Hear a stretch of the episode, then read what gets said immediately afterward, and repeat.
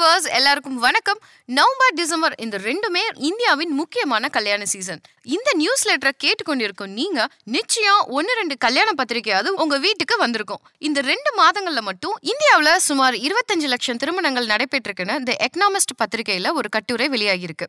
ஏப்ரல்ல இருந்து ஜூலை வரைக்கும் இந்த எண்ணிக்கை பாத்தீங்க அப்படின்னா நாற்பது லட்சம். இந்த திருமணங்களை சார்ந்து நடக்கும் வணிகம் மட்டுமே பத்து லட்சம் கோடியை தாண்டுது. இதுபடி பார்த்தோம் அப்படின்னா எரிசக்தி பேங்க் இன்சூரன்ஸ் இதெல்லாம் தவிர்த்து அதுக்கு அடுத்தது பார்த்தீங்க அப்படின்னா திருமண விழாக்கள் தான் ரொம்பவே பிரபலமா இருக்கு. ஸோ நம்ம நாட்டில் பார்த்தோம் அப்படின்னா நம்பர் ஃபோர் டாப் பிஸ்னஸாக இது இருக்கு. நெக்ஸ்ட் கார் இரும்பு தொழில்நுட்பம்.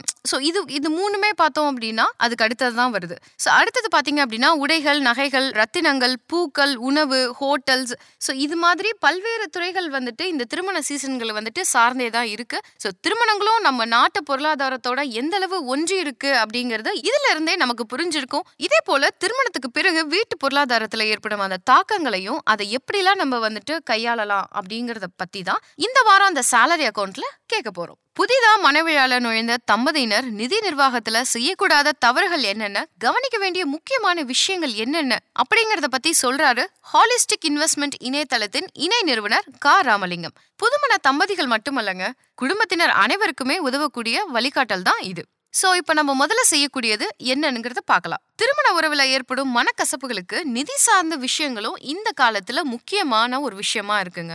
சோ இதை தவிர்க்கணும் அப்படின்னா ஆரம்பத்துல இருந்தே நிதி சார்ந்த விஷயங்கள் தங்களுக்குள்ள கலந்து ஆலோசிப்பது தான் தம்பதிகளுக்கு இருக்கும் ஒரே வழிங்க. ஒவ்வொருவருக்கும் தனிப்பட்ட ரீதியா அல்லது குடும்ப ரீதியா இருக்கும் கடன்கள் வருமானங்கள் முதலீடுகள் குறித்து இருவருமே கண்டிப்பா பேசிக்கணும். அது ரொம்பவே முக்கியமான விஷயம். இது நடந்தா மட்டும்தான் ஃபியூச்சர்ல குடும்பத்துக்கு தேவையான செலவுகளை நிர்வகிக்கும் போதும் இன்வெஸ்ட்மெண்ட் பிளான் பண்ணும்போதும் சரியா ரெண்டு பேருமே முடிவெடுக்க முடியுங்க. ஃபார் எக்ஸாம்பிள் செலவு செய்வதில் நீங்க ரொம்ப தாராளமா இருக்கலாம். உங்களோட ஹஸ்பண்டா இருக்கட்டும் இல்ல ஒய்ஃபா இருக்கட்டும் சிக்கனமா இருக்கலாம்.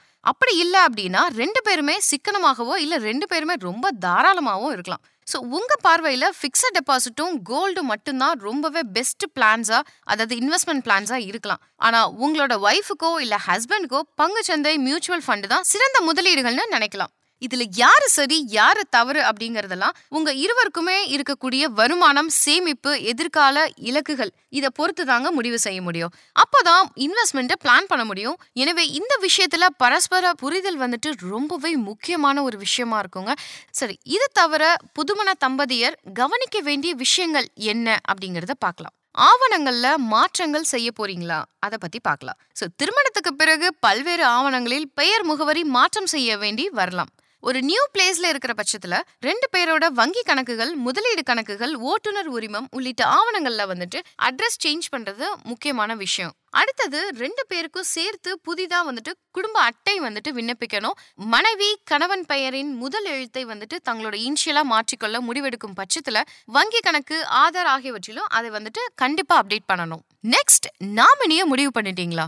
ஆயுள் காப்பீட்டு பாலிசி அதாவது டேர்ம் இன்சூரன்ஸ் வந்துட்டு ஏற்கனவே எடுத்திருக்கும் பட்சத்துல அதில் நாமினியாக இணையர் பெயரை மாற்றுவது குறித்து பரிசீலிக்க வேண்டும். இதற்கு முன்னாடி பெற்றோர் பெயரை வந்துட்டு நம்ம குறிப்பிட்டிருந்தாலோ இப்போ வந்துட்டு அதை சேஞ்ச் பண்ணிக்கலாம். அதே மாதிரி பேங்க் முதலீடுகள்ல நாமினி பெயரை வந்துட்டு மாற்றுவது ரொம்பவே நல்லது. இல்ல அப்படின்னா ஏதாவது சிக்கல் அசம்பாவிதம் அப்படின்னு ஏதாவது ஏற்பட்டா கூட அதன் பலனா இணையருக்கு போய் சேராம பெற்றோர் வழியான குடும்ப உறவுகளுக்கு போய் சேரக்கூடும். ஸோ இது குறித்து உடனே முடிவு பண்ணிட்டு விரைவிலேயே மாற்றங்களை வந்துட்டு கண்டிப்பா செய்திடுங்க. அதே மாதிரி இப்பவே உயில் எழுதுவது அவசியமா? அப்படிங்க நம்ம பார்க்கும்போது ஆமாங்க. கண்டிப்பா அவசியம் தான் ஏன்னா வயதான பிறகுதான் வந்துட்டு உயில் எழுதி வைக்கணும் அப்படிங்கறது வந்துட்டு நிறைய பேர் திங்க் பண்ணிட்டு இருக்காங்க. அது முற்றிலும் ரொம்பவே தவறு. இப்போதே உங்களோட முதலீடுகளா இருக்கட்டும் உங்களோட சொத்துகள் குறித்து உயில் வந்துட்டு எழுதி வைக்கிறது ரொம்பவே நல்லது. உயில் எழுதல அப்படின்னா உங்களோட சொத்துக்கள் வந்துட்டு உங்க பாசத்துக்குரிய உங்களையே நம்பி இருக்கும் இணையருக்கு முழுமையா போய் சேராது. அது சட்டப்படியான வாரிசுகள் அனைவருக்கும் பிரிந்துதான் செல்லும். ஸோ எந்தெந்த பொறுப்புகள் யார் யாருக்கு அப்படின்னு நம்ம பார்த்தோம் அப்படின்னா தினசரி குடும்ப செலவுகளை யார் கவனிச்சு கொள்வாங்க? ஸோ மின்சார கட்டணம் காப்பீட்டு பாலிசி பிரீமியம் உள்ளிட்ட கட்டணங்களை யார் கட்டுவது? முதலீடுகளை யார் கவனிச்சு கொள்வது? அப்படிங்கிற விஷயங்கள் எல்லாமே நமக்கு ஓடும். ஸோ இது வந்துட்டு யாரை பிரிச்சு எடுத்துட்டு எப்படி செயல்படுவது அப்படிங்கிறத பத்தி தான் இப்போ நம்ம பார்க்குறோம். ஸோ இந்த பணிகளில் ஒருவருக்கு ஒருவர் உதவி செய்து கொள்வது வந்துட்டு ரொம்பவே நல்லது. காரணம் யாருக்காவது உடல்நிலை சரியில்லை இல்லை வெளியூர் எங்கேயாவது போயிருக்காங்க அப்படின்னா ஸோ நெக்ஸ்ட் இருக்கிற பர்சன் இன்சூரன்ஸ் வந்துட்டு இந்த வேலையை சுலபமா ஈஸியா செய்ய முடியும். ஸோ ஃபியூச்சர்ல அசம்பாவிதங்கள் எதேதும் நடந்துருச்சு அப்படின்னா நெக்ஸ்ட் பர்சன் மற்றவர் வந்துட்டு பாத்தீங்க அப்படின்னா உடனே நிலை குலைந்து விடாம இருக்கிறதுக்கு இது ரொம்பவே சேஃபா இருக்கும். அதே மாதிரி குடும்ப பட்ஜெட் வந்துட்டு இப்படிதான் இருக்கணும் அப்படிங்கிறது வந்துட்டு நிறைய பேருக்கு ஒரு ஐடியா இருக்கும். ஸோ பணத்தை வந்துட்டு சரியா கையால குடும்ப பட்ஜெட் போடுவது ரொம்பவே முக்கியமான விஷயம். இந்த பட்ஜெட்ல இருவரோட சம்பளத்தை வந்துட்டு கண்டிப்பா சேவ் பண்ணி வைங்க. அதே மாதிரி ரெண்டு பேரோட எக்ஸ்பென்சஸையும் இதுல சேர்த்துக்கோங்க. மொத்த வருமானத்துல அவசிய தேவைக்கு ஒரு ஃபிஃப்டி பர்சன்ட்டும் செலவுக்கு ஒரு தேர்ட்டி பர்சன்ட்டும் சேமிப்புக்கு ஒரு டுவெண்ட்டி பர்சன்ட்டும் நம்ம சேவ் பண்ணி வச்சோம். அதாவது ஒதுக்கி வச்சோம் அப்படின்னாலே அதை ஒதுக்கி வச்சுட்டு நம்ம செலவிட்டோம் அப்படின்னா தேவையில்லாத செலவுகள் வந்துட்டு நமக்கு குறையுங்க. கடன் வாங்க வேண்டிய சூழ்நிலை வந்துட்டு நமக்கு உருவாகாது. பட்ஜெட் போட்டு செலவு செய்யும் போது உங்க பணம் எங்க போகுது அப்படிங்கறத நீங்க முழுமையா அறிஞ்சுக்கிறதுக்கு ஒரு வாய்ப்பு இருக்கு. தேவையில்லாத செலவுகளை குறைச்சிட்டு சேமிப்பை வந்துட்டு நம்ம அதிகரிச்சோம் அப்படின்னா அது மூலமா பிள்ளைகளின் உயர்கல்வி கல்யாணத்துக்கு சேமிப்பு அப்படிங்கிறது ரொம்பவே சுலபமா இருக்கும்.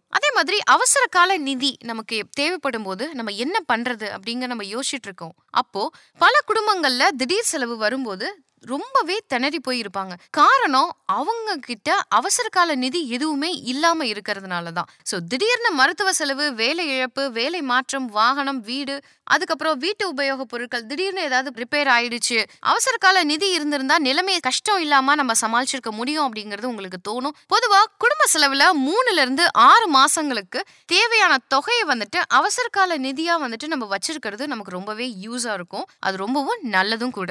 நெக்ஸ்ட் லைஃப் இன்சூரன்ஸ் நமக்கு ரொம்பவே முக்கியம். ஸோ ஒருவர் அல்லது இருவர் வேலை பார்க்கும் பட்சத்துல இதுவரை ஆயில் காப்பீடு எடுக்கல அப்படின்னா இமீடியட்டா எடுத்துருங்க. ஏற்கனவே எடுத்திருக்கும் பட்சத்துல கவரேஜ் போதுமான அளவுக்கு இருக்குதா அப்படிங்கறத செக் பண்ணிக்கோங்க. பொதுவா வேலை பார்க்கறவங்க பேரில் ஆண்டு சம்பளத்தை போல தான் சுமார் பதினைந்து மடங்கு தொகைக்கு ஆயில் காப்பீடு எடுக்கணும். இருக்கிறதுலேயே மிக குறைவான பிரீமியம் பாலிசி கொண்ட டேர்ம் பிளான் எடுக்கிறது தான் சரியா இருக்கும். இருவருக்கும் தனித்தனியா மருத்துவ காப்பீடு இருக்கும் பட்சத்துல அதோட கவரேஜ் போதுமானதா இருக்கா அப்படிங்கறத அப்பப்போ செக் பண்ணிக்கோங்க.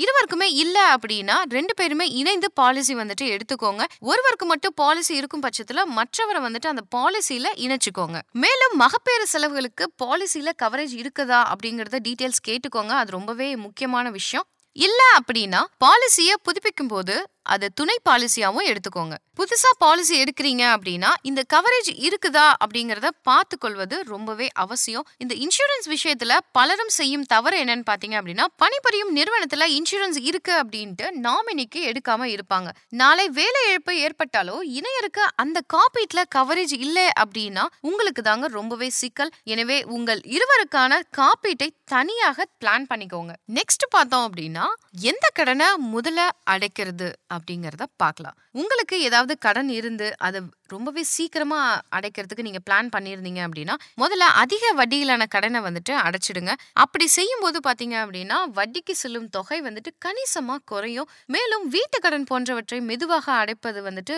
தப்பே இல்ல. திரும்ப கட்டும் அசல் மற்றும் வட்டிக்கு வரி சலுகை கிடைப்பதுதான் காரணமே. திருமணத்திற்காக பர்சனல் லோன் வாங்கியிருந்தா அவற்றை எல்லாமே ஃபர்ஸ்டா க்ளோஸ் பண்ணிடுங்க. ஒருங்கிணைந்த நிதி திட்டம் அப்படின்னா என்ன? சொந்த வீடு வாங்குவது வெளிநாட்டு சுற்றுலா கார் வாங்குவது உள்ளிட்ட நிதி இலக்குகளை நிறைவேற்ற கடன் வாங்கவோ அல்லது இன்வெஸ்ட்மெண்ட் செய்யவோ இருவரும் இணைந்த ஒருங்கிணைந்த நிதி திட்டத்தை உருவாக்குங்கள். மகிழ்ச்சியான குடும்ப வாழ்க்கைக்கு இந்த பிளானிங் ரொம்பவே அவசியம். தேவைப்பட்டா ஃபினான்ஸ் அட்வைசரோட ஹெல்ப்பை கேட்டுக்கோங்க. அவங்களோட உதவியை நாடுறதுக்கு தயங்காதீங்க. இதே மாதிரி நிறைய இன்ஃபர்மேஷன்ஸ் நம்ம நெக்ஸ்ட் எபிசோட்ஸ்ல பார்க்கலாம். நன்றி.